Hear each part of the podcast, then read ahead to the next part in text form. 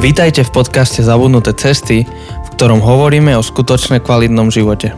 Na novo objavujeme kľúčové spôsoby života, ktoré v súčasnej spoločnosti zapadajú prachom. Ahojte priatelia, volám sa Jose. Ja sa volám Janči. A vy práve počúvate našu Q&A epizódu v rámci našej série Peacemakers. Peace with you. Som si spomenul teraz na to video s tou... ten Talian na Malte. Áno, presne viem, čo myslíš. Kto vie, ten vie. A nejdeme to rozoberať ďalej. Kto nevie, tak môže ísť na YouTube a skúsiť niečo takéto hľadať. No, vítame vás teda v poslednej epizóde tejto série, ktorá je epizódou otázok a odpovedí. Áno. Tak, pre tých, čo možno toto je vaša prvá séria, tak zvykneme mať také, že 4 epizódy sa rozprávame o nejakej téme a na záver dávame priestor pre vaše otázky, pre veci, ktoré možno sme nedovysvetlili, alebo neboli jasné, alebo ktoré priniesli ďalšie otázky. Vy nám položíte otázky a my skúsime na ne odpovedať úprimne, najlepšie, ako vieme, podľa svojho najlepšieho vedomia a svedomia. Áno, povedz PIN kód od tvojej, neviem čo, chladničky. Áno, tak to v rámci bezpečnostných opatrení GDPR a tak na to neodpovieme, ale na otázky, ktoré sa týkajú tejto série a nielen tejto série, tak skúsime odpovedať. Tentokrát nám prišlo pomenej tých otázok, ale to nevadí, lebo myslím si, že... ale od viacej ľudí. Minule bolo viac otázok, ale menej ľudí a teraz viac ľudí, menej otázok. Áno, a aj tak akože... Vieš, my nepotrebujeme veľa otázok, aby sme sa rozkecali zase hodinu a pol. Presne tak, musíme to krotiť a brzdiť. Musíme vyrovnávať to, že predošlá epizóda pred týždňom mala len nejakých 30 čosi minút, vtedy keď sme sa ponáhľali. Teda ja som sa ponáhľal, ty si bol v pohode, ale ja som sa ponáhľal. Takže neviem, či ideme rovno na to, alebo ešte nejak ideme tých našich povinných 15 minút. Ešte... No, akože môžeme aj 15 minút povinných, ale čaká nás na budúci týždeň tá bonusová epizóda, áno, kde sa vykecáme ešte veľa. To teda. Tak asi nemusíme. Neviem, hej, mne nič nenapadá teraz do takého úvodu. Ja tiež nemám. Pozeral som dneska, to môžeme vás spomenúť, som pozeral The Good Mythical Morning, neviem, či to poznáš. A niečo mi to hovorí, neviem, či si mi to niekedy spomínal, hej, ale čo to je? To sú takí dvaja typci, Američania, ktorí majú taký vlog, kde majú v strede mikrofón, oni rozprávajú a je to také o živote rôzne. Dneska porovnávali Big Mac, no teda Burger King a McDonald's, ale že tie produkty, že fish a fish, alebo chicken and chicken. Jasné. A dávali tomu nejaké body. Tak typni, čo vyhralo, či Burger King alebo Mekač. Sú z Ameriky, či... Sú Američania. Myslím, že Mekač. Prečo si to tak typol? Zachytil som viackrát na internete, že na amerických fórach je veľký hejt, že ako keby Amerika vo všeobecnosti nemajú radi Burger King a zase v Európe je Burger King obľúbenejší. Že podľa nejakých štatistík, podľa nejakých štatistík, to nie je, že som si prečítal nejaké štatistiky, to je, že chodím na 9gag a na základe toho som si urobil nejakú vlastnú vzorku, že vidím tam, že Američania hejtujú proste Burger King a zase viem, že v Európe to máme radi, takže len podľa toho som to typoval. Hej, takže oni tam každú tú vec hodnotili zvlášť, takže čo ja viem, čo sa týka tej flagship žemle Big Mac versus Whoopar, tak vyhral Big Mac. Ale čo sa týka ryby, tak vyhral zase akože Burger King.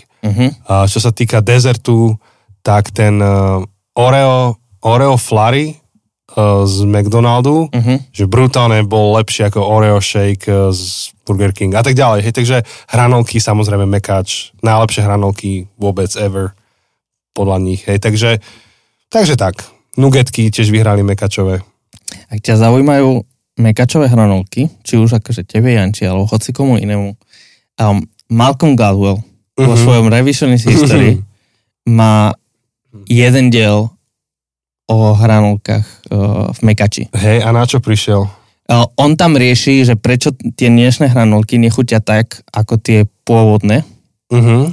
Pretože za ten čas sa menila tá receptúra už 2-3 krát, kvôli tomu, že to, na čom vypražali hranolky úplne na začiatku, tak sa zakázalo. Mm-hmm. Proste, že to bolo na nejakej, neviem, akej masti, alebo proste niečo takéto. A z tých akože zdravotných, proste nejaké to zdravotné, ako je to naše šukl, mm-hmm. alebo proste niečo takéto, tak v podstate zakázalo používať toto, tak miesto toho museli používať iný olej, alebo inú masť, a niečo takéto. Uh-huh. A kvôli tomu nechutí také dobre. A on v podstate potom to rozobral ale z toho zdravotného pohľadu, že no, spoiler alert, to v podstate rieši v druhej epizóde. V podstate robil taký dvojdiel, kde uh-huh. ten druhý diel najprv vyzeral, že nejako nesúvisí s tým mekačom a potom to spojil na konci. Že áno, je pravda, že tá masť, čo používali pri úplne tých prvých, tých najlepších hranolkách, že bolo nezdravšie, lebo spôsobilo tento typ rakoviny, alebo teda tento typ choroby. Uh-huh. A ten druhý, čo sa používať dnes, tak je pravda, že nespôsobí túto rakovinu, ale spôsobuje inú rakovinu. Lebo zase akože iné veci ti, akože iné levely nejakej proteíny, alebo neviem čo, ti zvyšuje. A že v podstate je, že čokoľvek si vybereš, tak proste niečo je na jednej strane dobré a na druhej strane bude zle, uh-huh. čiže vyber si, čo bude horšie a on v podstate nakoniec robil také, že mali by sme sa vrátiť k tým pôvodným hranolkám, lebo tie chutili lepšie a aj tak zomreme, aj z jedných, aj z druhých, tak aspoň nechutia dobre. To je kruté. No, takže veľmi to zjednodušujem. Ale je to strašne zaujímavá epizóda, lebo on v podstate potom aj ochutná tie hranolky, uh-huh. že išiel do nejakého laboratória, kde sa snažili do tej najväčšej miery napodobniť tá prvá uh-huh. receptúra, potom druhá, tretia a tá aktuálna receptúra. Uh-huh. A s tým, že ale robili blind tasting. Hej, že proste, že tu máš 4 hranolky uh-huh. a zisti, ktorá je tá uh-huh. práva, ktorá je tá aktuálna. Veľmi zaujímavý diel. Fúha, dobre. Malcolm Gladwell, môj obľúbený Revisionist History. Tak on nemá nezaujímavé diely. To je pravda. V tom je najlepšie, no. Hej, takže, priatelia, dneska nebudeme asi sa na úvod až tak vykecávať. A niektorí z vás sú veľmi smutní a niektorí oslavujú. Niektorí podľa mňa to preskočili rovno na 15. minútu a zistili, že už sú príliš ďaleko. No, presne. Ale budúci týždeň sa vykecáme veľa, lebo bude bonus. Mm-hmm. Takže dnes by sme odpovedali na otázky, ktoré ste dali, čo zároveň znamená, že ak ste nepočuli predošlé epizódy, tak asi si ich rovno vypočujte. Nedáva zmysel počúvať to Q&A len tak samo o sebe. Môžete, ale why? Prečo by si to robil? Presne tak. No, dobre. Je na tebe, ty máš ten zoznam. Ja mám tie otázky tu. Ja si zatiaľ dám kávu. Takže skúsim nejak tú otázku prečítať a ak niečo bude nezrozumiteľné, tak ešte to skúsime preformulovať. A tá uh-huh. otázka znie, že v podcaste spomínate, že sa situácia medzi ľuďmi rapidne zmenila počas covidu. Boli medzi nami ľudia, ktorí boli za očkovanie, potom boli ľudia, ktorí boli proti očkovaniu a taktiež tu boli ľudia, ktorí až násilným spôsobom obhajovali svoju stranu. Bolo to až v takom meritku, že rodiny, keď sa chceli stretnúť, tak vyžadovali od druhých, aby sa otestovali, ľuďom nebolo umožnené sa stretávať a malo to za následok, že vzťahy sa veľmi zhoršili. Ako ste v takýchto prípadoch reagovali? Ako sa dá do tejto situácie priniesť mier, keď strany nechcú počúvať? Ako ste postupovali v tomto? A ešte nám dodáva na záver, že budem rád, ak budete konkrétni a popíšete reálne situácie, čo ste zažili. Tak konkrétne sa to týka covidu, ale v podstate covid len ako v tejto otázke slúžil len ako výhovorka alebo podnet k tým konfliktom, ale čokoľvek iné by sme vedeli dať, čo rozdielí rodiny, hoci v poslednej dobe teda ten covid bol niečo veľmi, veľmi významné. Rozmýšľam, kde začať. No, otázka je, že či ideme rovno nejaký príklad dať konkrétny, alebo či nejak abstrahujeme ten problém. Lebo, neviem, Ja by som bol za to, že abstrahujme ho najprv. Hej, a potom môžeme ísť do nejakých aplikácií, nejaký case study. Nejaké pikošky, len ja nemám takú pikošku, sorry, brácho. Ja nejaké mám, ale... Hej, dobre, no. Tak na to sa teším. Nejaké šialené španielské, dúfam. No, aj to. Aj slovenské. Dobre, takže ja takto naprvu sa mi zdá, že je to v podstate o tom, že stretne sa rodina a časť rodiny má slobodu a časť rodiny nemá tú slobodu. Teda ak som to správne pochopil, že bola to otázka testu a jedna časť rodiny tú slobodu má, druhá časť rodiny tú slobodu nemá. Otázka je, že ako sa to interpretuje a kto sa komu prispôsobí. Pretože ako jedno riešenie v tejto chvíli by bolo sadnúť si, spraviť akože pojednanie a konferenciu a priniesť všetky fakty a nejak sa zhodnúť na tom jednom spoločnom riešení na základe faktov alebo veľmi v rýchlosti niekto sa prispôsobí niekomu. A otázka je, že ako to pomenuje, že sa prispôsobuje. Lebo najmä teda pri covide a pri týchto testoch strašne záviselo na tom, aké sme tomu dávali nálepky.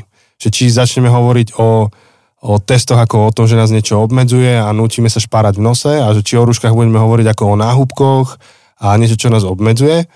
Alebo je to skrátka rúško a je to test. A je to niečo, čo niekto má pocit, že mu to pomôže a ho to ochráni. A otázka je, ako ja k tomu prístupím bez ohľadu na to, že či verím, že to pomôže, alebo neverím. A že či začnem tomu pripisovať tie atribúty, že toto ma ide obmedzovať a neviem čo.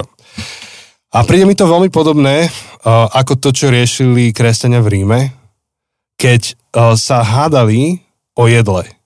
A tí, čo ste verní a skalní, naši podcastovi, tak presne viete, čo idem povedať. Pre tých nových, čo počúvate, iba to zhrniem.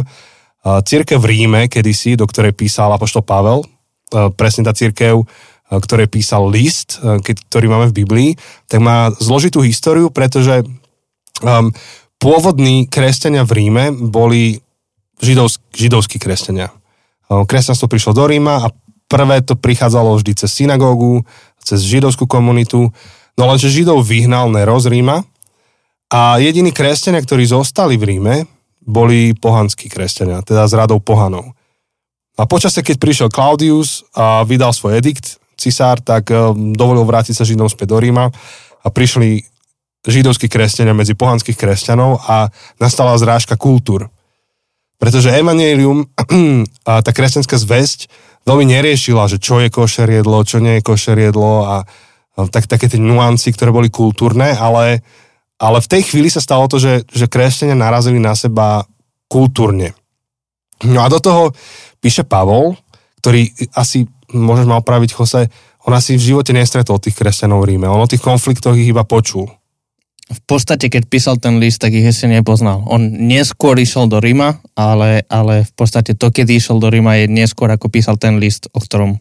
Áno. Ktorý spomínaš. Čiže to je zaujímavé na tom liste, že on, teraz to už premostíme, aktuálne je pre nás dnes a mohli by sme vyčítať Pavlovi, že kto si ty, že mi hovoríš do života, čo ty vieš o covide, čo ty vieš o tom, čo tu zažívame.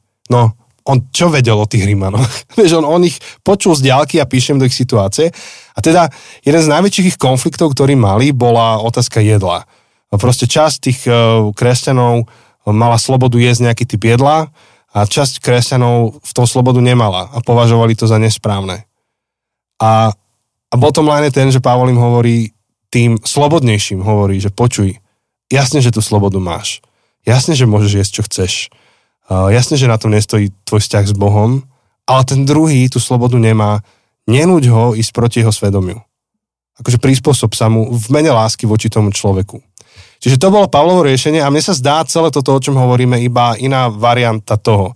Jasne, že môže mi byť nepríjemné mať na sebe rúško, teda mne to nie je nepríjemné, ale niekomu to môže byť nepríjemné mať na sebe rúško, alebo niekomu môže byť nepríjemné robiť si testy, ale ak ten druhý to potrebuje a necíti slobodu nemať to, tak riešením je prispôsobiť sa jemu v mene lásky. A najmä, keď sa jedná o rodinu. Takže ten abstrakt, ten veľký pohľad, aspoň u mňa bol taký, že vždy som sa snažil prispôsobiť tomu, kto bol neslobodný prispôsobiť sa mne. Tak by som to povedal. Hej, napokon je to taký prístup, kde láska má mať prvenstvo.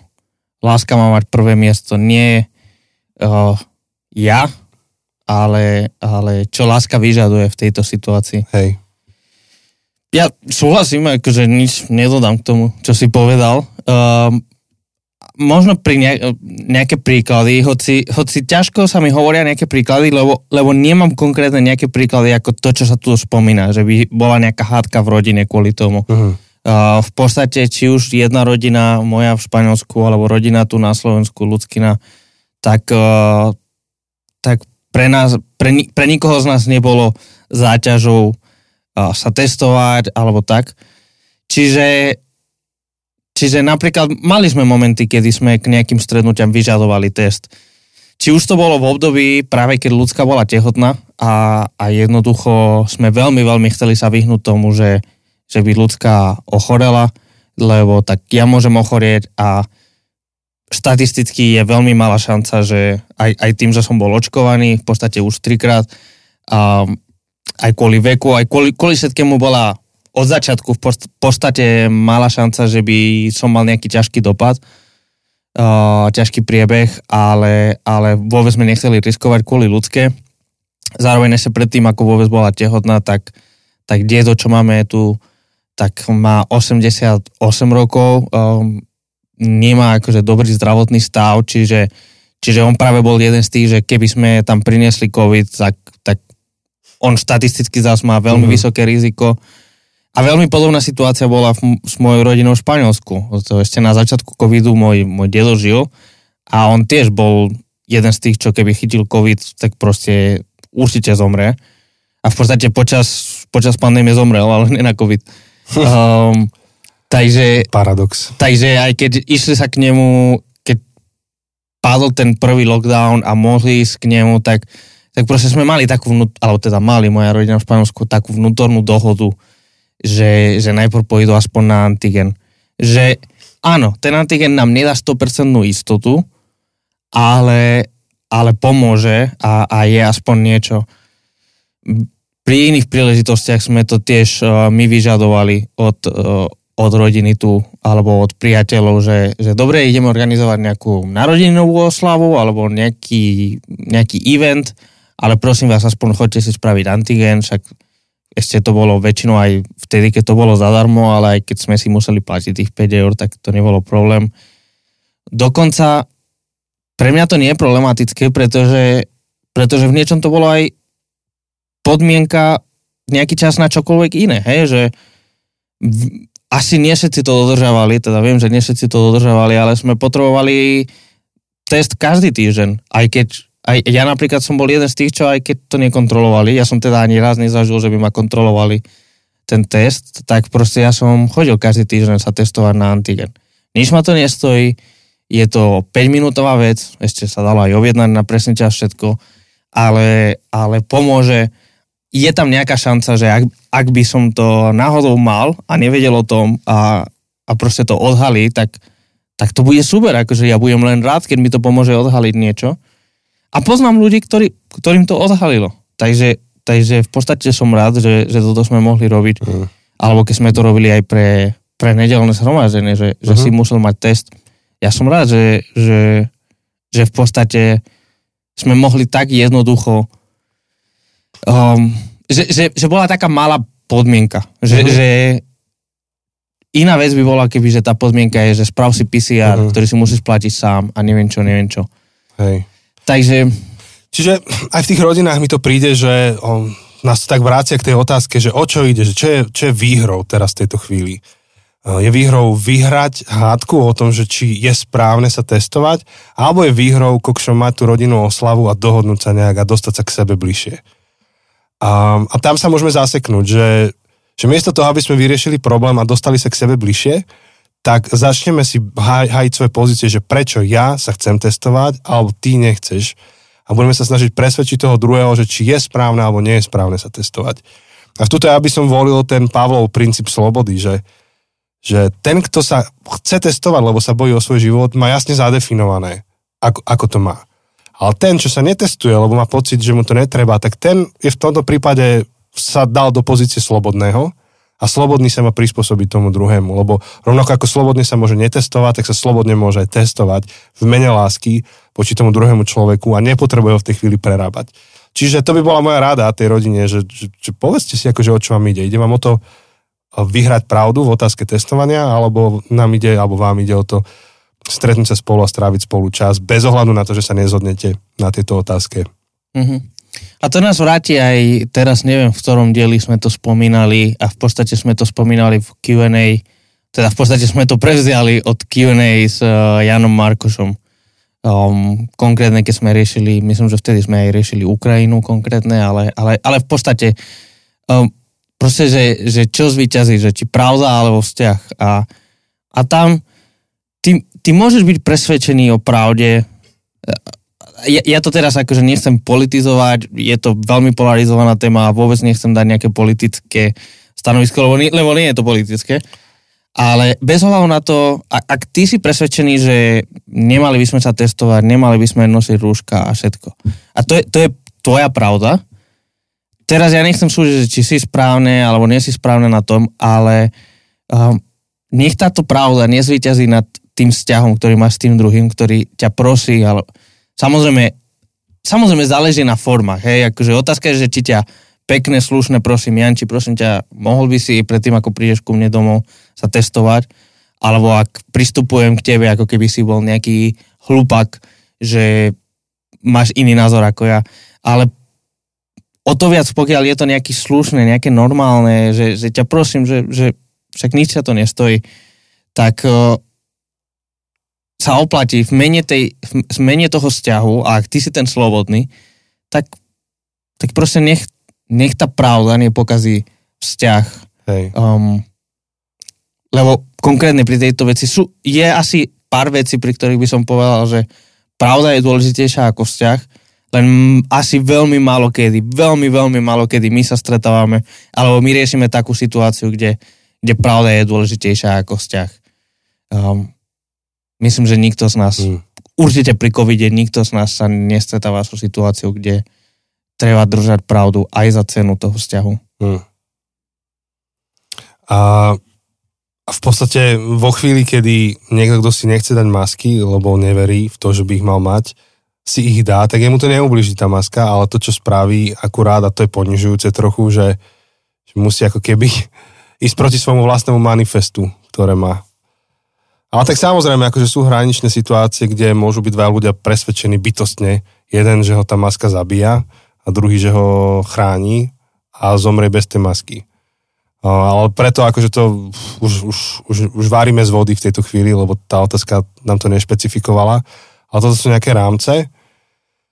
Ale pokiaľ by to aj tak bolo, že tam je nejaké bytostné presvedčenie o tom, že ja si proste nemôžem dať tú masku, lebo sa otrávim, neviem čím, a ja si ju zase nemôžem dať dole, lebo sa otrávim tým, čo je vonku, tak potom sa neviete stretnúť. Ale treba sa nestretnúť v láske. Mm-hmm. To, akože, je to paradoxné, ale nestretnúť sa v láske a počkať, až sa budete môcť stretnúť. Mm-hmm. Ale nestojí to za to si to obiť o hlavu. O tom sme hovorili minule. Že napokon, akože bez vzťahu nie je dôvera a bez dôvery neprenesieš svoje presvedčenia k druhému človeku pred jeho prach. Uh-huh. Takže nedá sa potom ani hľadať pravda spoločne. Uh-huh. Super otázka. Dobre, poďme na ďalšiu, tiež takú ťažkú, dobrú. Žijeme v dobe, keď okolo nás sú vojnové konflikty, a nemyslím teraz len Rusko versus Ukrajina. Ako sa stať v tomto období mierotvorcom? Vidíme okolo seba nekonečný debát, že Rusko je v pravde, alebo Ukrajina je v pravde. A vidíme, že aj kresťanský svet v tomto nie je jednotný. Ako v tomto prostredí doniesť mier? No, kokšo, to by chcelo ešte dovysvetliť tú otázku, lebo v niečom sme na to odpovedali teraz 4 epizódy, ale no, môžeme to ešte skúsiť nejak inak nasvietiť. Treba to rozlišiť, že o akom miery hovoríme, no. My nevieme priniesť mier teraz do Ukrajiny. Ako ja s Josem to nevieme urobiť. Pravdepodobne ani ty, čo to počúvaš, to nevieš urobiť. To nás prevyšuje a presahuje. Ten mier, o ktorom hovoríme, tak to je mier, ktorý môžeme priniesť do našej sféry vplyvu. A naša sféra vplyvu je možno, že moja rodina, alebo môj kolektív, v ktorom sa nachádzam, čo je ešte moja sféra vplyvu. Susedia, nejakí kamaráti, tak o tom rozprávame. Akože akékoľvek väčšie ambície, že priniesť mier, neviem kde, mimo tú moju bežnú sféru vplyvu, znamená, že potrebuješ si vytvoriť tú novú sféru vplyvu, kam chceš vplyvať. Ak chceš byť mierový posol v priamom ozbrojenom konflikte, tak musíš sa tam nejak vypracovať a to my nevieme teraz pokryť. Takže otázka je, ako priniesť mier do sféry vplyvu. Tak jedna z vecí je modelovať ten mier, čo mi napadá. Lebo to je vždy tak, že hovoriť o veciach a modelovať veci. To znamená, že ak, čo ja viem, hovoríme o láske, tak to znamená, že ak chcem, aby bola niekde láska, alebo fungovala láska, tak potrebujem o tom hovoriť, vyučovať, alebo nejakým spôsobom to pomenovať a po druhé modelovať, čiže byť stelesnením toho, o čom som hovoril. A rovnako to je aj s tým mierom. To, o čom sme hovorili tie 4 diely v epizóde doteraz, teda v sérii, tak mať to ako svoje presvedčenie, komunikovať ho ľuďom okolo, že takto to vnímam, takto nad tým premýšľam a žiť to. Akože rámcovo mi to takto vychádza. Jose, ty to ako vidíš? Určite si myslím, že potrebujeme nastaviť kontext, ako si hovoril, že nikto z nás asi veľmi ťažko máme dosah na takého človeka, ktorý má vplyv na mierové rokovania medzi Putinom a Zelenským. To je jednoducho to je mimo našej, alebo teda, aby sme to, bolo tam špecificky napísané, že nemyslím len Rusko versus Ukrajina, hej, sú iné vojnové konflikty a v podstate o tom sme hovorili v našej mimoriadnej epizóde o Ukrajine, že v podstate toto sa nás týka oveľa bližšie, ale že to nie je nič mimoriadne v kontexte akože celosvetového diania. Samozrejme, každá vojna je mimoriadna, ale v smysle, že nie je to nič prekvapivé alebo úplne nové. Skôr je to, že v tých, alebo to, čo my sme hovorili celú túto sériu, je, že v tom mikrosvete, akože môžeme sa na to pozerať tak makro, že to by bolo presne, že riešiť ten mier medzi Ruskom a Ukrajinou, medzi tými lídrami tých krajín, alebo tých kmeňov, alebo proste tých národov, ktoré bojujú, teda nielen Rusko a Ukrajina, ale India aj vo svete. Ale my na to makro máme veľmi malý dosah, ak vôbec.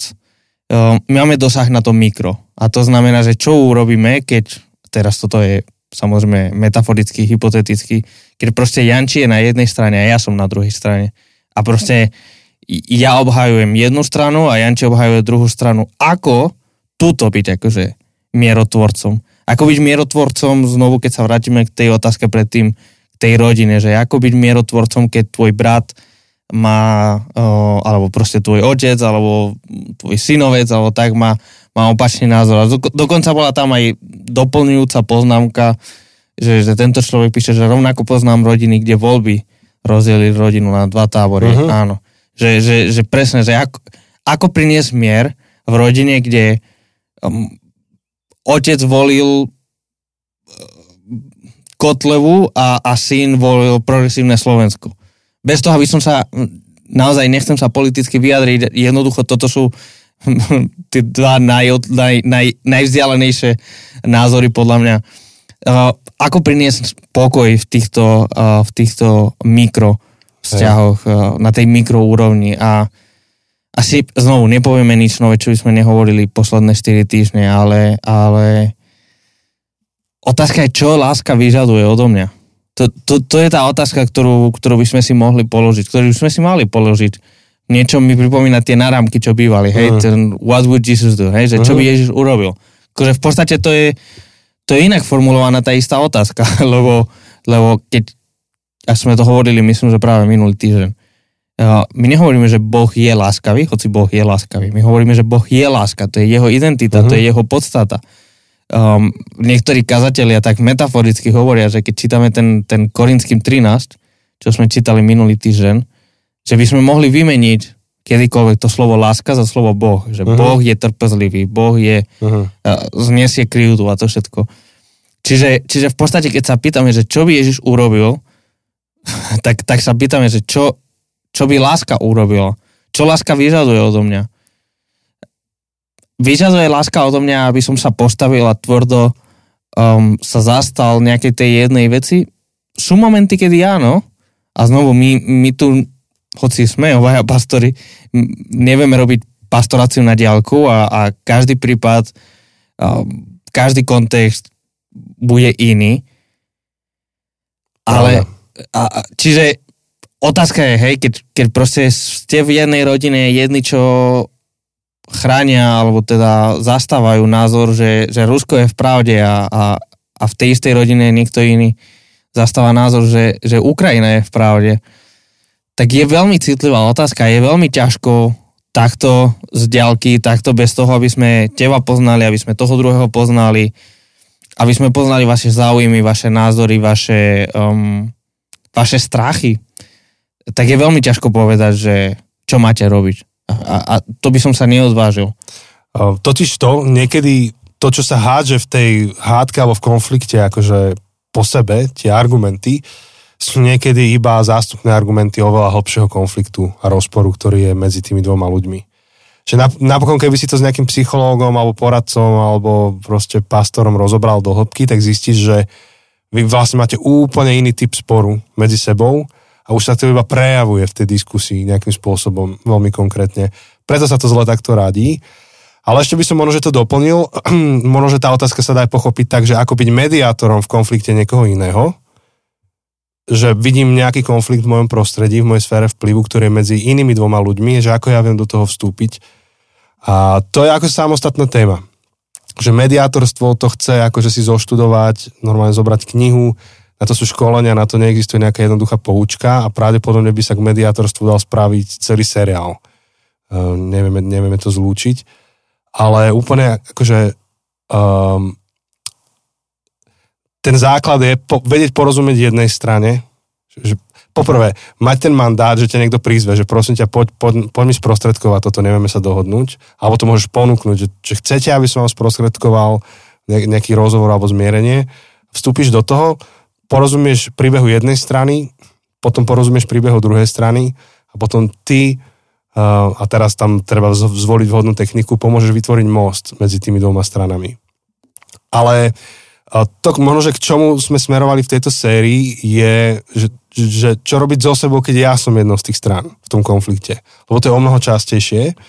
A tu by som sa ešte odvolal na Edwina Friedmana, tiež som ho párkrát spomínal, ktorý je americký rabín, normálne ordinovaný, ktorý ale vymyslel takú... filozofiu alebo teóriu rodinných systémov a systémov väzieb, ktorý hovorí o tom, že nikto z nás nefunguje sám za seba, ale sme nejakým spôsobom systémovo prepojení s inými ľuďmi. A on pomáhal vytvárať rôzne stratégie a manuály pre školstvo, pre vládu, ja neviem, prečo všetko. A on mal rozpracovanú takú teóriu, že kultúra, v ktorej sme súčasťou, funguje ako systém. A systém, ktorého my sme súčasťou momentálne, je systém, ktorý je drivovaný úzkosťou. A vysvetľuje tie príčiny toho a tak ďalej. Ale to, čo zažívame momentálne aj my, tu na Slovensku a v tých konfliktoch naokolo, je to, že medzi sebou fungujeme v afekte, v úzkosti. Že nevychádzame z pocitu nejakého rozhľadu, prehľadu, nejakého zdravého jadra, ale úzkostlivo na seba reagujeme, kde... No a on to má krásne zadefinované, nejaké toho markery, ale to, k čomu idem, je to jeho riešenie. On veľmi nezastával riešenie, že dá sa všetkých, že v tej úzkostlivej kultúre, keď sú nejaké konflikty alebo spory, že nezastával riešenie, že dá sa všetkých zavolať na jedno miesto a všetkých teraz presvedčiť, že buďte medzi sebou OK. On hovoril o tom, že nie. Potrebuje sa tam objaviť jeden líder alebo jeden človek, ktorý je, on to nazýva, že well differentiated.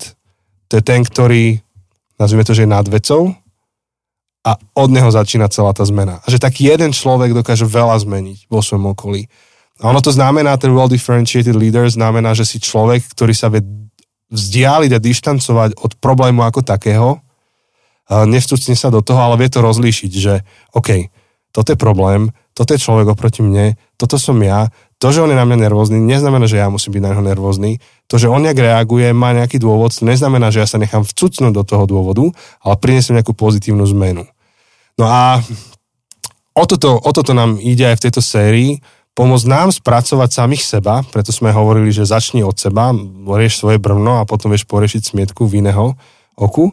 Že začneme u seba, porozumejme sami sebe a s tým, keď vstúpime potom do konfliktov, ktoré sú okolo nás, tak už len tou našou samotnou prítomnosťou v tých konfliktoch sa veľa začne meniť. Takže tak, asi od mikrofónu. Mm-hmm. A v podstate v niečom... by som povedal, že sme aj reagovali na tretiu otázku od tohto človeka. Ako má dieťa reagovať, keď sa mu rodičia rozvádzajú a je doslova hodené už do skoro hotovej veci, ako tu pôsobiť ako mierotvorca. Že v niečom, znovu, čisto akože ten prvý disclaimer by bolo, že nedá sa to riešiť takto z mikrofónu, nedá sa robiť takúto ťažkú pastoráciu na diaľku. Ale znovu by som len zopakoval niečom to, čo si povedal, že táto otázka mediácie je na úplne ďalšiu sériu, na úplne ďalšiu tému, ktorá ale je aj mimo našich kompetencií, že toto je už otázka na klinického psychologa, na vyštudovaného experta na túto tému, že... A naozaj, je to ťažká situácia, hej? Ja to vravím ako dieťa rozvedených rodičov. Že vravím to ako niekto, kto bol na tom mieste, a teda nebol na tom mieste ako mierotvorca, ale bol na tom mieste, že byť to dieťa je ťažké, je akože heavy. A nedá sa to zjednodušiť na nejakú 5-minútovú odpoveď v podcaste. Nedá sa. A niekedy ale ako kazatelia máme tú tendenciu na všetko odpovedať a mať pocit, že na všetko vieme odpoveď, ale nevieme. A sú chvíle, kedy treba povedať a musíme poctivo povedať, že na toto sú odborníci, ktorí to vedia a treba si ich sem pozvať a sa ich popýtať na to. A pozor, treba zdvihnúť akože všetky radary, keď narazíte na niekoho, kto má všetky odpovede na všetko a nemá pocit, že potrebuje expertízu niekoho iného počuť. Takže nechceme sa stávať do tej pozície. Ale toto bude asi trošku osobné, Jose. Nebude to akože vyčerpávajúca odpoveď, ale že čo boli veci, ktoré ti určite nepomohli vtedy a čo boli veci, ktoré ti pomohli z úst iných ľudí? Mm-hmm. Je pre mňa ťažké si na to spomínať, lebo tak predsa len je to niečo, čo sa stalo 15, 16 rokov dozadu, viac, je to už akože, je to už skoro 20 rokov dozadu a mal som vtedy 11, hej, takže tiež to je také, na jednej strane kľúčové formujúce obdobie, na druhej strane je to obdobie, ktoré si úplne až tak dobre živo nepamätám a aj samozrejme kvôli tomu, aké to bolo ďaleko časovo, ale určite niečo, čo nepomáha, je porovnávať a prirovnávať. Ale to si myslím, že nie je niečo špeciálne k rozvodu. Že jednoducho nepoznám človeka, ktorému by pomohlo, keď sa trápi, keď mu povieš, že niekto iný sa trápi viac ako on. Uh-huh. Akože neviem. Vieš dať príklad, že ako to vyzerá? Akože teraz... Lebo keď niekto myslí abstraktne, tak v pohode chápe, ale niektorí sú veľmi, akože chcú počuť konkrétne. Teraz akože, nie, že toto konkrétne mi povedali, ale niečo v zmysle, že teraz by sme to mohli povedať, hej, že ako môžeš proste sa trápiť nad tým, že či nájdeš prácu, alebo nenájdeš prácu, keď proste na Ukrajine bojujú o život. Uh-huh. A jasne, že akože to, čo sa deje na Ukrajine, je veľa horšie, ako to moje trápenie teraz. Ale v podstate tým, čo si dosiahol takýmto prirovnávaním, je, že na jednej strane si umenšoval moje skutočné pocity, si ich delegitimizoval. V podstate ja nemám právo sa cítiť zle, ja nemám právo prežívať moje emócie a v podstate to, čo urobí, a myslím si, že ak sú tu nejakí psychológovia, ktorí by to vedeli viac rozvinúť a prípadne potvrdiť alebo vyvratiť. Ale mám pocit, že to, čo urobí takéto prirovnanie a takéto umenšovanie pocitov toho druhého, je, že v podstate mu hovorí, že nie je v poriadku prežívať to, čo prežívaš. A ten človek nakoniec to, čo urobí, a toto hovorím aj z nejakej vlastnej skúsenosti, je, že sa uzavrieš a že jednoducho nemáš, ty sám uveríš tomu, že nemáš právo prežívať nejaké veci, ty nemáš právo cítiť nejaké veci. Takže viem, že to pre mňa bolo napríklad jeden z tých zápasov, že ja nemám právo sa cítiť zle, ja nemám právo ťažko prežívať to, že zrazu môj otec nebýva doma a že zrazu proste moja mama je úplne akože zničená, lebo proste niekto na svete sa má horšie ako ja. Hej, Nik Vujčič napríklad. Áno. Takže nemám právo sa cítiť zle. A to hrozné potom vytvorilo také, že moje pocity musím pretlačať proste ja, utlačať do úzadia. Nemôžem si dovoliť niečo takéto cítiť. To je jedna vec. A akože konkrétne otázka pri rozvode je akokoľvek proste vás to môže zaujímať, alebo tak nepýtajte sa na toho druhého. Pre mňa to bolo úplne hrozné, kedykoľvek niekto z mojej rodiny, napríklad z maminej strany, sa pýtali, že ak niečo na môjho otca.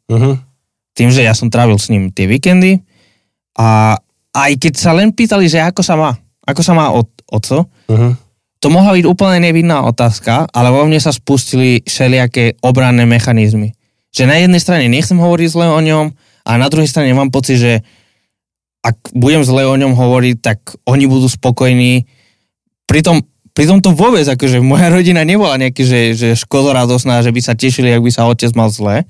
Ale jednoducho v tej akože detskej, tínežerskej mysle, tak to bolo vnímané ako istý konflikt a tým pádom proste ako keby sa bojím povedať pravdu, alebo sa bojím povedať čokoľvek, lebo všetko môže použiť akože všetko môže byť použité proti tebe, hej?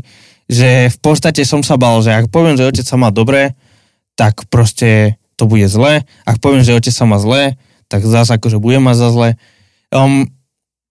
Jednoducho nepoužívajte to dieťa. Ak ty nie si to dieťa, ak ty si rodina niekoho, koho rodičia sa rozvádzajú, nikdy nekomunikuj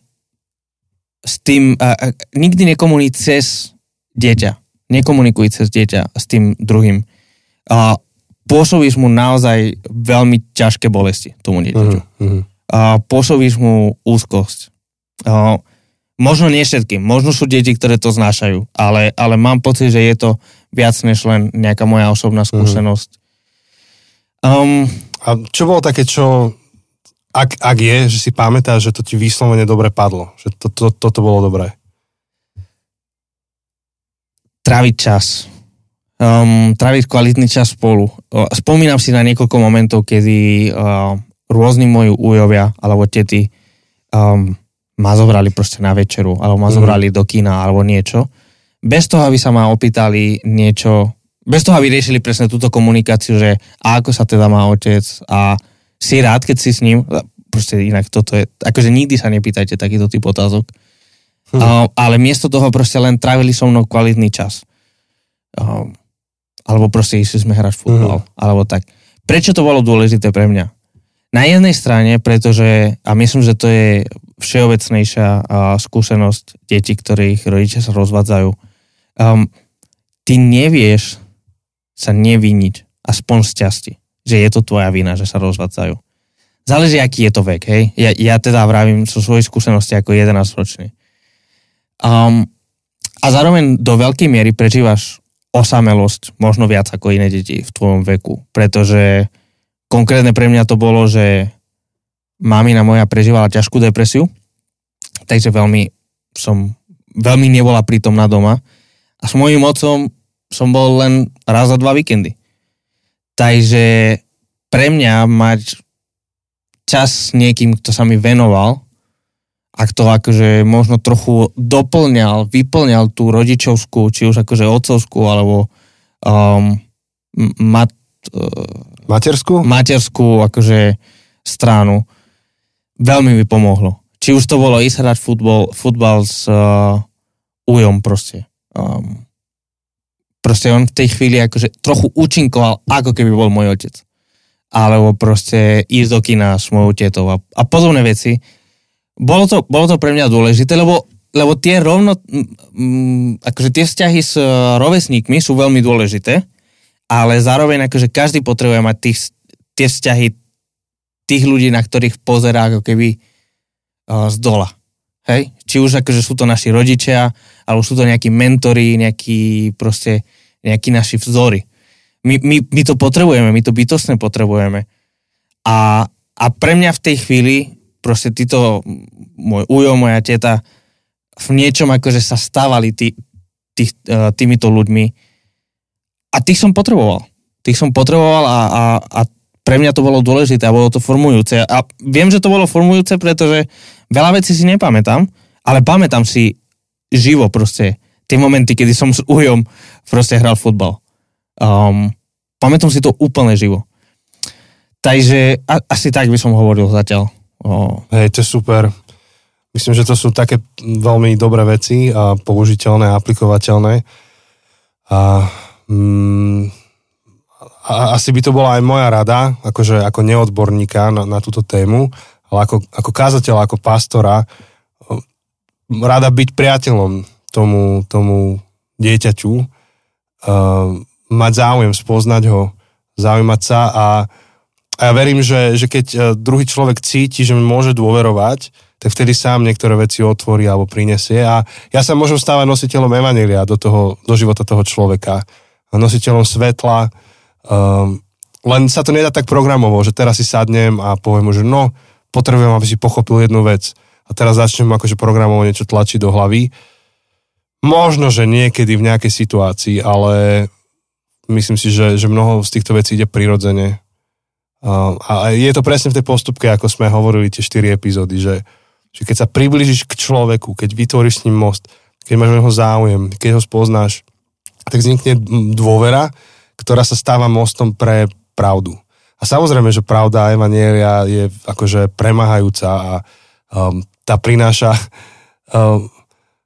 odpoveď akože na pocit strachu, alebo odpoveď na pocit samoty, alebo odpoveď na pocit hnevu, na všetky tie negatívne pocity, ktoré človek prežíva, sú zároveň takým volaním potom, že Bože, prídi do môjho života.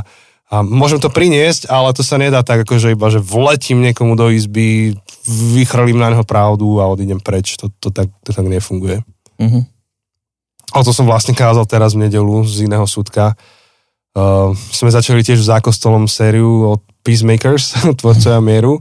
Odkiaľ si to mal? Škoda, že o tom niekto nerobí podcast. Tak. No ale tak som začal ešte od podlahy, hovoril som o emóciách, že my keď vojdeme do vzťahu, tak si nesieme zo sebou celé klopko emócií.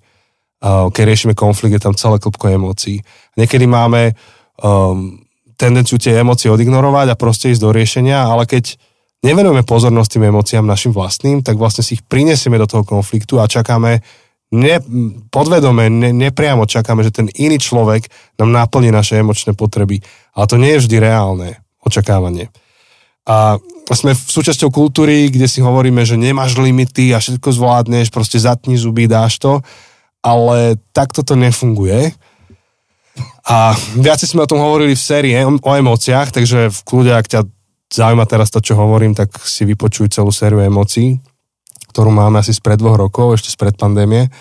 Ale v skratke, emócie sú neutrálne a boli nám dané na to, aby sme lepšie rozumeli tomu, čo sa deje.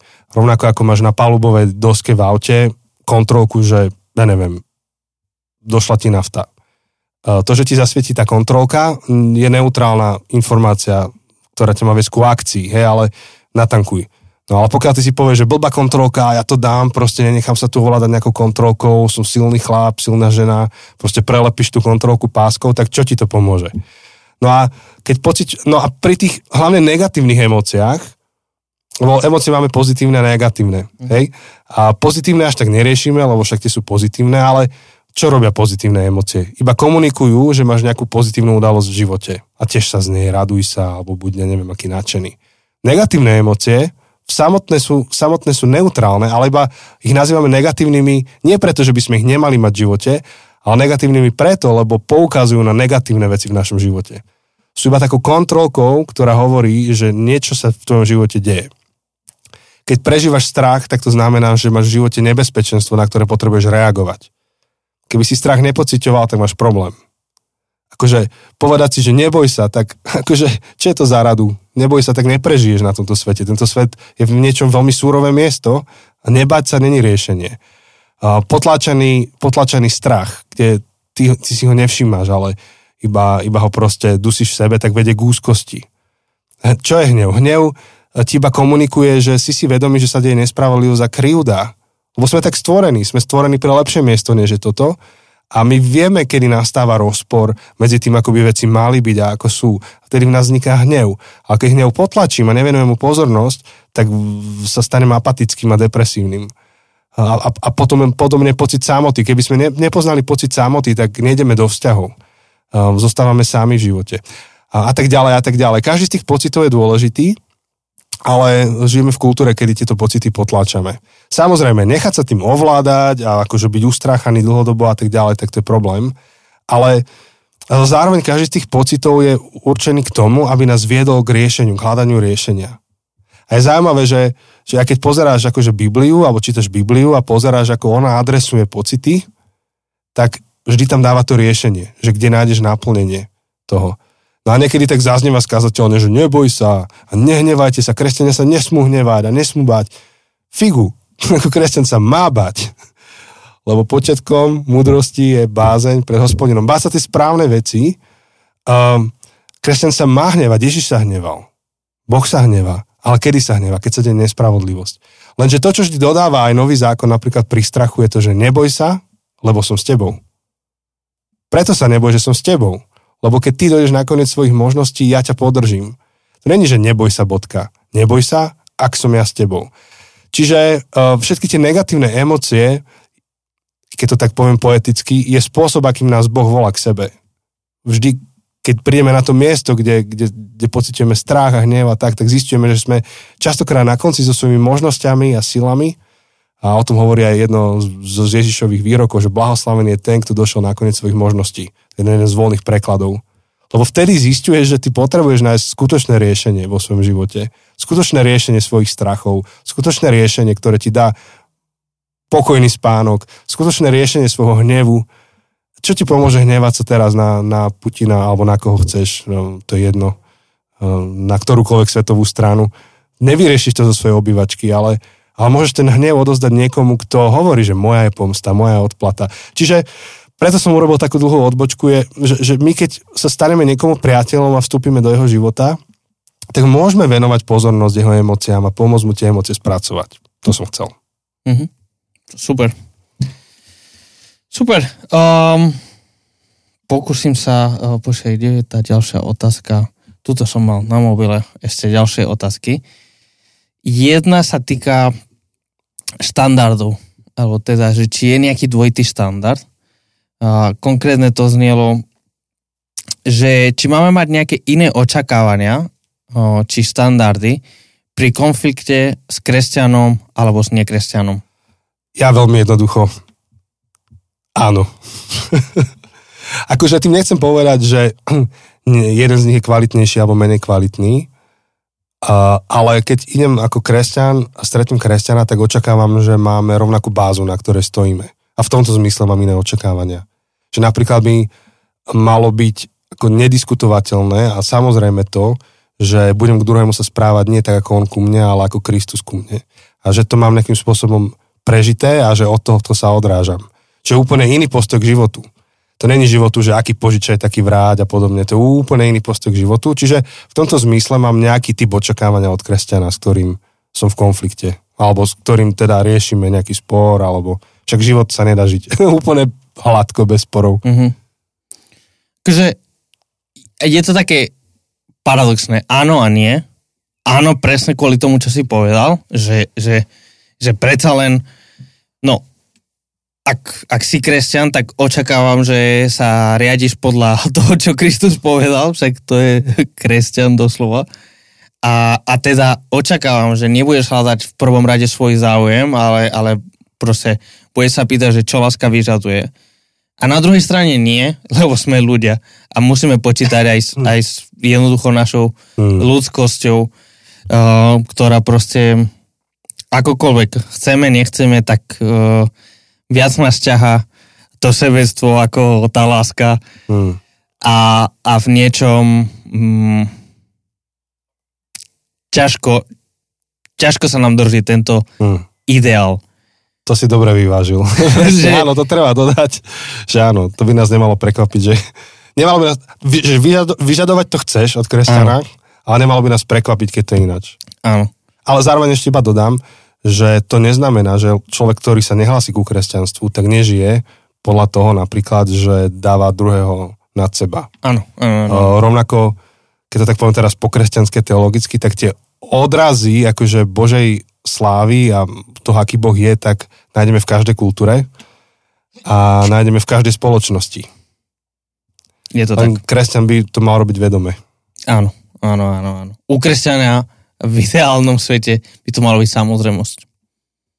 Čo nevždy je. No, ale to si dobre. To si dobre povedal. Dobre, ďalšia otázka, taká na uľahčenie.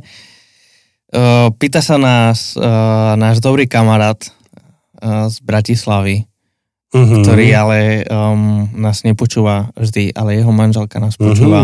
Zdravíme, LG, ako tá značka.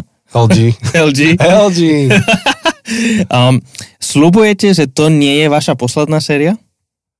Akože, čo sa týka mojich úmyslov, sľubujem. Ale či to Pán Boh zariadí ináč, vieš, proste. Kto vie, čo je zajtra. Presne. Sľubujeme, že chceme. Áno, presne tak. Vieme úplne úprimne povedať z čistého srdca, že náš úmysel je, aby toto nebola posledná séria. Čo bude zajtra? Tak to už je druhá otázka. To že musíte ale vybaviť u niekoho iného. Nie u nás. Dobre. Predposledná otázka a poslednú si necháme takú už trochu mimo série, hoci inšpirované série. Vlastne aj toto je mimo série. Pýta sa nás naša bývalá, alebo teda dávnejšia hostka, aké ďalšie ženy môžeme čakať na podcaste? A vieš, že ja som čakal túto otázku, že príde jedného dňa, lebo táto naša bývalá hostka nám dala zoznam žien, ktoré môžeme pozvať. Áno. A ja nad tým stále rozmýšľam, vieš, ak pozerám, že akých hostí sme mali, ako ho by sme chceli mať, tak neviem, že ktorá bude ďalšia. Ale Jose, mali sme taký cieľ na tento rok, ešte stále ťa asi čaká napísať jeden e-mail. Napísať ten e-mail, ja sa toho obávam. Ale keď to vyjde, myslím, že drahá naša priateľka, budeš veľmi rada, že koho sa nám podarilo zohnať. Áno. Tak máme nejaký zoznam mien, akože asi teraz úplne nechceme prezradiť, lebo viete, bolo by to trápne, keby sme teraz nejaké mená povedali a potom ešte proste... Ešte oni o tom nevedia? Jednak, že nevedia a jednak proste, ak nakoniec to nevyjde, tak bude to trápne. Ale... Minulý týždeň sme sa s Jančím bavili o ďalšom človeku, ktorého by sme chceli pozvať. Je to žena a myslíme si, že má naozaj veľa čo povedať, že jej príbeh alebo ich príbeh aj spolu s manželom, zvlášť v tejto dobe je veľmi dôležitý. Takže ešte nemôžeme viac prezradiť. No pripomeň mi, daj mi nejaký náznak, lebo... No, minulý týždeň sme boli spolu na takom obede. A ty si predtým bol na nejakom mieste a s nejakými ľuďmi si sa rozprával. Už vieš, o čom hovorím. Jasné, ja som úplne videl inak celý čas, ako som rozprával, že si úplne mimo. Ale že čo, kde, akože... Toto je jeden z tých momentov, kedy na jednej strane som rád, na druhej strane nie som rád, že nenahrávame akože video, lebo vidieť akože Jančiho výraz, ako bol úplne stratený, tak to bolo naozaj krásne. Ale presne viem, už viem, hej. Každopádne... Ešte som ti poslal hlasovku, že mali by sme ju pozvať. Áno, to, že Janči prišiel úplne nadšený, že mali sme ísť na obed spolu a myslím, že 5 minút skôr, ako ja začal ten obed. Ja som nevedal, že budeš na tom obede. Ja proste 5 minút pred obedom mi poslala hlasovku, musíme pozvať tohto človeka, práve som s ňou bol a bude to úplne, proste je to úplne mega. A ja som bol taký, že Janči, ja už čakám v tej reštike, hádajte asi 3-krát, v ktorej reštike sme boli, v ktorej reštike som čakal a proste, že toto naozaj nemohlo čakať tých 5 minút. A ja som nevedel, že tam budeš. Ja, tak... Lebo náš hostiteľ Áron tvoril zájazdy, že koho všetkého pozve a boli rôzne varianty a nevedel som, no. Však v pohode. Ale muselo to byť smiešne, no. Ja sa nehnevám. Takže máme naozaj nejaké mená, ktoré by sme chceli ešte tento rok stihnúť. Uvidíme, čo všetko sa nám podarí. Zároveň akože majte s nami trochu trpezlivosť, lebo predsa, to sme už aj viackrát spomínali, bolo to trochu ťažšie v poslednej dobe aj nájsť čas, hlavne z mojej strany, na podcast. To sa zmení, dúfam, proste, už to áno, odpočítavam. Áno, však aj ja. Takže určite ešte bude ďalšie rozbiehanie ďalších vecí. Ako náhle sa vrátim do podcastu ešte v oveľa väčšej miere, ako som mohol byť posledný rok. Cca. Dobre, posledná otázka. Tiež nesúvisí so sériou, hoci bola inšpirovaná niečím, čo sme hovorili. Konkrétne, čo si hovoril. Ja tu prečítam celú správu. Ahojte chlapi, ďakujem za tému Peacemaker, veľmi potrebná v tieto dni. Janči, prosím, veľmi by bolo dobré, keby hlbšie rozvinieš, čo si vravel o svojom používaní a nepoužívaní mobilu, odpovedania na správy a notifikácie. Lebo dnešná doba je presným opakom a mnoho ľudí už nevie sa odpútať od mobilu a nechajú sa ním vyrušiť. Tak povedz aj prakticky, ako to aplikovať a povedz aj teóriu alebo teda filozofiu toho, prečo to tak robiť. Online svet je veľká téma a mnohým vašim posluchačom to pomôže. To je tak dobrá otázka. A keď na ňom rozmýšľam, tak úplne si hovorím, že my musíme o tom spraviť sériu celú. Neviem ju úplne do hĺbky odpovedať takto v rýchliku, z rýchlika či v skratke, ale napadá mi aj pár ľudí, ktorí by vedeli byť skvelí hostia. To je celá akože téma digitálnej hygieny a takisto aj téma akože digitálnej demencie a vôbec akože vplyvu digitálnych technológií a nejaké tie digitálne reality na vývoj psychologický, sociologický a tak ďalej a tak ďalej. Takže asi to rovno hovorím ako záväzok, že by sme to v tomto roku zrealizovali sériu na túto tému. Neviem, ako to vidíš ty, Jose?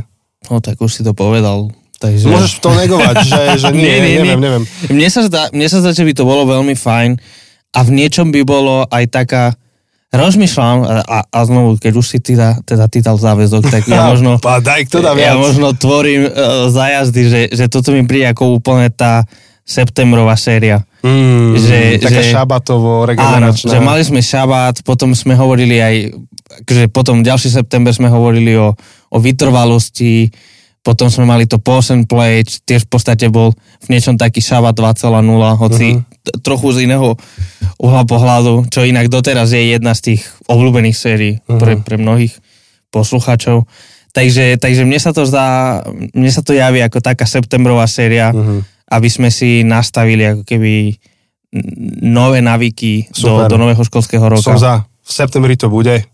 Dobre, sme to slúbili. Ale aby aspoň niečo som odpovedal. Ináč, vďaka ti, posluchačka, si sa podpísala vlastne pod to, čo budeme vysielať, alebo vyrábať v septembri, do septembra.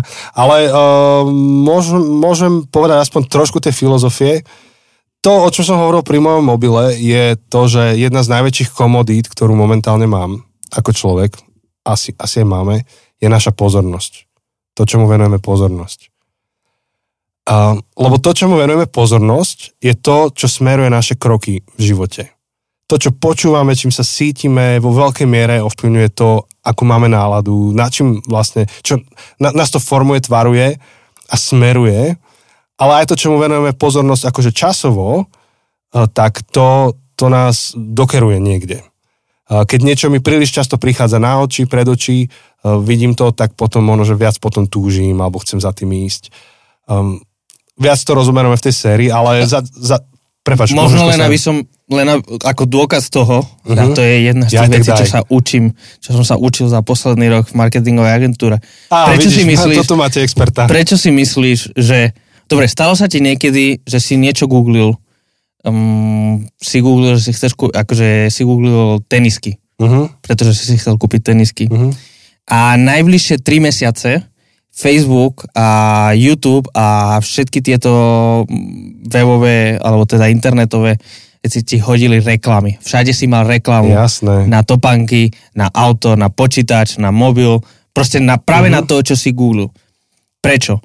Lebo presne to, čo si vravil. Tie firmy vedia, že tvoja pozornosť je najkľúčovejšia a že keď 10-krát, 100-krát, 1000-krát uvidíš tie tenisky, nakoniec si ich kúpiš. Takže skôr či neskôr je teda oveľa väčšia šanca. Každým zobrazovaním je oveľa väčšia šanca toho, že dosiahnu svoj cieľ. Ich cieľ je teda, aby si kúpil ten daný produkt. Preto ti to budú stále zobrazovať. Je to tak. A dokonca sú dve najviac weird veci. Jedna weird vec je, keď kúpujem nejaký darček Janke a potom mi skáču hovadiny. ďalší mesiac, lebo ja to nepotrebujem, ale kúpoval som niečo pre Janku.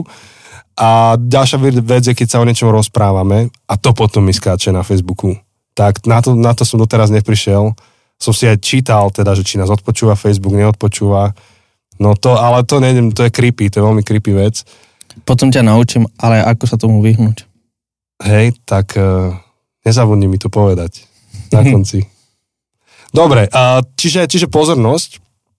A preto to, čo ja robím, je, že si v živote snažím manažovať to, čomu ja pozornosť venujem. A nielen preto, že tá pozornosť rozhoduje o tom, že kam smerujem v živote, ale zároveň, keď viem dobre sústrediť svoju pozornosť, tak som aj výkonnejší v tej jednej konkrétnej oblasti. A najmä, keď moja práca je do veľkej miery tvorivá. Ja keď idem na stretnutie s človekom nejakým, tak ja sa na to mentálne pripravujem, pretože viem, že to nebudeme sa baviť o farbičkách, ale bude to nejaký rozhovor, o ktorom viem, že asi o čom bude, čo potrebujeme dosiahnuť. Ja sa na to chystám. Potom ten rozhovor debriefujem v sebe. Urobím si nejaké poznámky z toho rozhovoru, ak viem, že ešte bude nadväzovať ďalší. Takisto, keď chystám kázeň a potrebujem mať, alebo nejaký príhovor, alebo na niečom pracujem, na knihe, tak potrebujem mať nejaký neprerušený čas. Príkazní aspoň minimálne 2-hodinový blok, kedy ma nič nevyruší. Lebo ak ma niečo vyruší, tak vypadnem z toho kreatívneho rytmu. A to je celá samostatná teória, o ktorej môžeme hovoriť v septembri, že keď niečo vyhodí z tvojho flow, ktorý máš, a flow, to je ďalší brutálny koncept, keď niečo vyhodí z toho flow, tak trváš, sa do toho flow dostaneš naspäť a strácaš čas. Čiže to, čo ja som si začal veľmi uvedomovať a riešim to, je manažovanie mojej pozornosti. Čomu venujem pozornosť a koľko je a kedy je tú pozornosť venujem. A zistil som, že jeden z najväčších rušičov v mojom živote je mobilný telefon. Lebo ten mobil sa mi ozýva v situácii, kedy to zrovna nepotrebujem, alebo je to nevhodné. A pričom ten človek na druhej strane nevie chudák, že ja teraz, čo ja viem, zrovna si chystám kázeň, alebo zrovna idem na stretnutie, alebo zrovna mám stretnutie. A kým pri takých tých fyzických stretnutiach, tak tie si dohodneme do kalendára a dohodneme sa, že prídeš za mnou v stredu o 1:00, tak pravdepodobne neprídeš mi klopať na dvere o 12:00. A ja viem, že od tej 12:00 do 1:00 môžem si tam niečo robiť alebo sa s niekým rozprávať. Tak to pri telefónoch nefunguje. Proste telefón pípa, bliká. A teraz ani nie, že niekto telefonuje, ale to je nejaká notifikácia na Facebooku, notifikácia na Instagrame, z banky mi niečo pípne, neustále to pípa, bliká a my už reflexívne dvihneme ruku a z vrecka to vyťahnem, alebo na stole to zasvieti, pozriem sa tam. A neustále tam distrakcia. A rovnako pri tých telefonátoch, kým stretnete si naplánuješ do kalendára a rátaš s ním, že vidíme sa na večeri v piatok, tak ten telefonát je zrazu takéto stretnutie, ale ad hoc, že ti, ako keby ti niekto vletel do kancelárie, že ty na niečom pracuješ, že niekto bez zaklopania, alebo že iba zaklope a vôjde dnu. Samozrejme, keď sú nejaké núdzové hovory, tak to je o inom, lebo to je proste, keď núdza, je núdza. Ale niektoré hovory v kľude môžu chvíľku počkať a vlastne môžeš aj ty tomu hovoru dať viacej, lebo nie si teraz v nejakom rozorvanom stave, že ty kokšo, Zaujíma ma, čo hovoríš, strašne chcem s tebou hovoriť, ale akurát som uprostred vety, ktorú píšem. Alebo akurát niečo riešim. Čiže tá skrátka je tá, že som začal viac kontrolovať svoj telefón. Veľmi sa teším na rozhovory s ľuďmi, ale robím to tak, že keď zrovna nemôžem dvíhať, alebo nie je vhodné, aby mi ten telefón zvonil, tak ho mám vypnutý. Tam sa mi nazbierajú tie zmeškané hovory a ja potom v čase, kedy viem dať tomu plnú pozornosť, tak ich vybavím. Možno, že aj 6 naraz, alebo koľko treba. Len není to tak, že s niekým sa rozprávam proste a furt mi to vybruje na stole a dvíham to. Lebo si hovorím, že aj ten človek, ktorý mi volá, keby teraz bol so mnou pri tom stole, nechcel by, aby som odbiehal od toho rozhovoru a dvíhal telefóny niekomu inému. Takže mám také režimy, niektoré nastavené na telefóne, že sa ku mne dovolajú iba tí, ktorí sa potrebujú dovolať. To je moja manželka, člen môjho staršovstva, ktorý viem, že rieši teraz rovna niečo dôležité a tak ďalej. A to sú tie hovory, ktoré dvihnem aj počas stretnutia a poviem, že prepáč, toto musím dvihnúť. Ale mimo toho, napríklad, keď mám stretnutie, tak všetky hovory sa mi zbierajú a chcem dať 101% človeku, s ktorým sedím a rozprávam sa s ním a nechcem odbiehať na telefón. A myslím si, že toto je jedna z veľkých chorôb, ktoré momentálne máme. Ja to vidím, že na nedeľnom stretnutí máme hodinu za celý týždeň, kedy máme nedeľné stretnutie za kostolom a tak vidno, že ako nás to ťahá, proste vyťahujeme z toho vrecka tie mobily medzi rečou, medzi piesňami alebo medzi niečím, to čekneš, odpíšeš, zavibruje. Niekedy vidím, že niekto dokonca postne svoje pracovné veci na Instagrame, že robil niečo v týždni a postuje to počas kázne alebo tak. Vieš, to je... Ako by som to povedal... Ja keď pozerám nejaký film a niečo popri tom robím, tak ten film nikdy nebude dobrý. Vždy poviem, že to bola nuda. Mm-hmm. Ale keď tomu filmu venujem 100% pozornosť a nechám sa vtiahnuť tým filmom, tak zrazu prekvapivo je dobrý ten film. Čiže ja... Minimálne má šancu byť dobrý. Áno, minimálne si mu dal šancu. Že ak si na mobile počas toho filmu, si tomu filmu ani nedal šancu. Možno, že ten film bude zlý, ale si tomu ani nedal šancu. Áno. A ja viem, ja teraz nikoho akože neobvinujem, len viem, že to je aj výsledkom toho, že takto fungujeme celý týždeň. Niečo pípne, niečo mi nápadne, hneď to musím tam čukať, pozerať, čítať a proti tomu to potrebujeme cieľavedome ísť. No a viac sa tomu môžeme venovať v septembri, len preto som spomínal ten telefón, že to je to, kde viem úplne hneď teraz v túto chvíľu začať, že si zmanéžujem to, kedy mi pípa, ako ja reagujem na notifikácie v mojom telefóne. Mhm. Super. Takže máte všetci, ale hlavne tí, čo si nám položila tú otázku, tak máte prísľub, že v septembri bude nejaká takáto séria o online o zdravie, alebo neviem ešte, ako to nazveme. Vymyslíme nejaký krajší názov ako tento, čo som teraz povedal. A práve som si predsavzal, že najbližšiu kázeň začnem príhovorom o mobiloch. Dobre, teším sa na nej. Ale ja sám viem, aký som, vieš, že som bol na konferencii teraz a viem, ako ma to ťahá, že iba sa pozriem, že či nemám notifikáciu v tom mobile a potom sa vrátim späť k tomu, čo sa tam deje. Vieš, ale to je iba teraz a iba potom a ja, keďže sám taký som, tak viem, že to treba adresovať a bude to asi moja jedna z najväčších kampaní bojovať proti notifikáciám v mobile. V takej miere, ako sa využívajú teraz a vôbec, jak s tým pracujeme. Mhm. Dobre. Kamoši, myslím, že sme pokryli všetky otázky. Ak náhodou nejaká nám ušla, tak sa ospravedlňujeme, ale myslím, že všetko som tam nejak pokryl. Čo sa tak k záveru, ďakujeme vám, že ste nás počúvali až sem a že ste prešli touto cestou, touto sériou s nami. Tešíme sa na ďalšie, ďalšie veci, ktoré vymyslíme a dúfame, že aj tam sa počujeme. A ďakujeme aj tým z vás, ktorí tento podcast podporujete nielen tým, že to zdieľate, alebo nám dáte nejakú recenziu, ale aj tak, že to podporujete finančne. V podstate už sme to veľakrát spomínali, ale máme nejaký tím ľudí, ktorí makajú či už na tom, aby fungovali tie sociálne siete, alebo aby sa k vám dostali knižky, aby tie materiály vznikli a všetky tie pekné grafiky, tak tak to všetko niečo stojí a chceme oceniť ich prácu. A v podstate vďaka tým z vás, ktorí podporujete tento podcast pravidelne, ale aj tým z vás, ktorí to podporujete raz za čas, jednorazovo, tak vďaka vám vieme toto všetko pokryť a zároveň premýšľať nad ďalšími vecami, ktoré by sme chceli robiť. Tak veľmi, veľmi vám ďakujeme, že naozaj ste súčasťou tejto cesty s nami. Áno. Ako vo všetkom živote, samému sa kráča ťažko, ale dá sa to nejakým spôsobom. Ale keď ideme ako skupina, ako sieť vzťahov, ako nejaké klbko vzťahov, tak vtedy je to o mnoho zaujímavejšie, o mnoho chutnejšie. A z čoho ja mám radosť je, že tento podcast už je taká sieť vzťahov.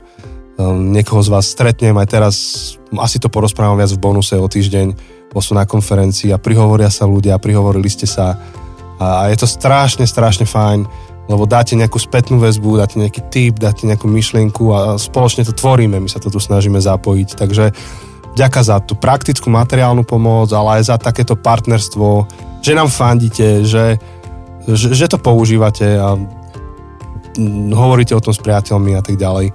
Takže díky moc. A to je všetko od nás. Počujeme sa o týždeň v našom bonuse a ak naše bonusy vám príliš nevoňajú, tak sa počujeme o 2 týždne s novou sériou. Oh, come on. V bonuse sa bude zasa súťažiť o knihu. Pravda, hej. Takže minimálne kvôli tomu sa oplatí. Možno sa tam dozviete niečo veľmi dôležité. Nikdy nevieš. Ani my to nevieme. Presne tak. A to ideme nahrávať teraz o 5 minút. No. Priatelia, máte sa veľmi, veľmi pekne. Ahojte.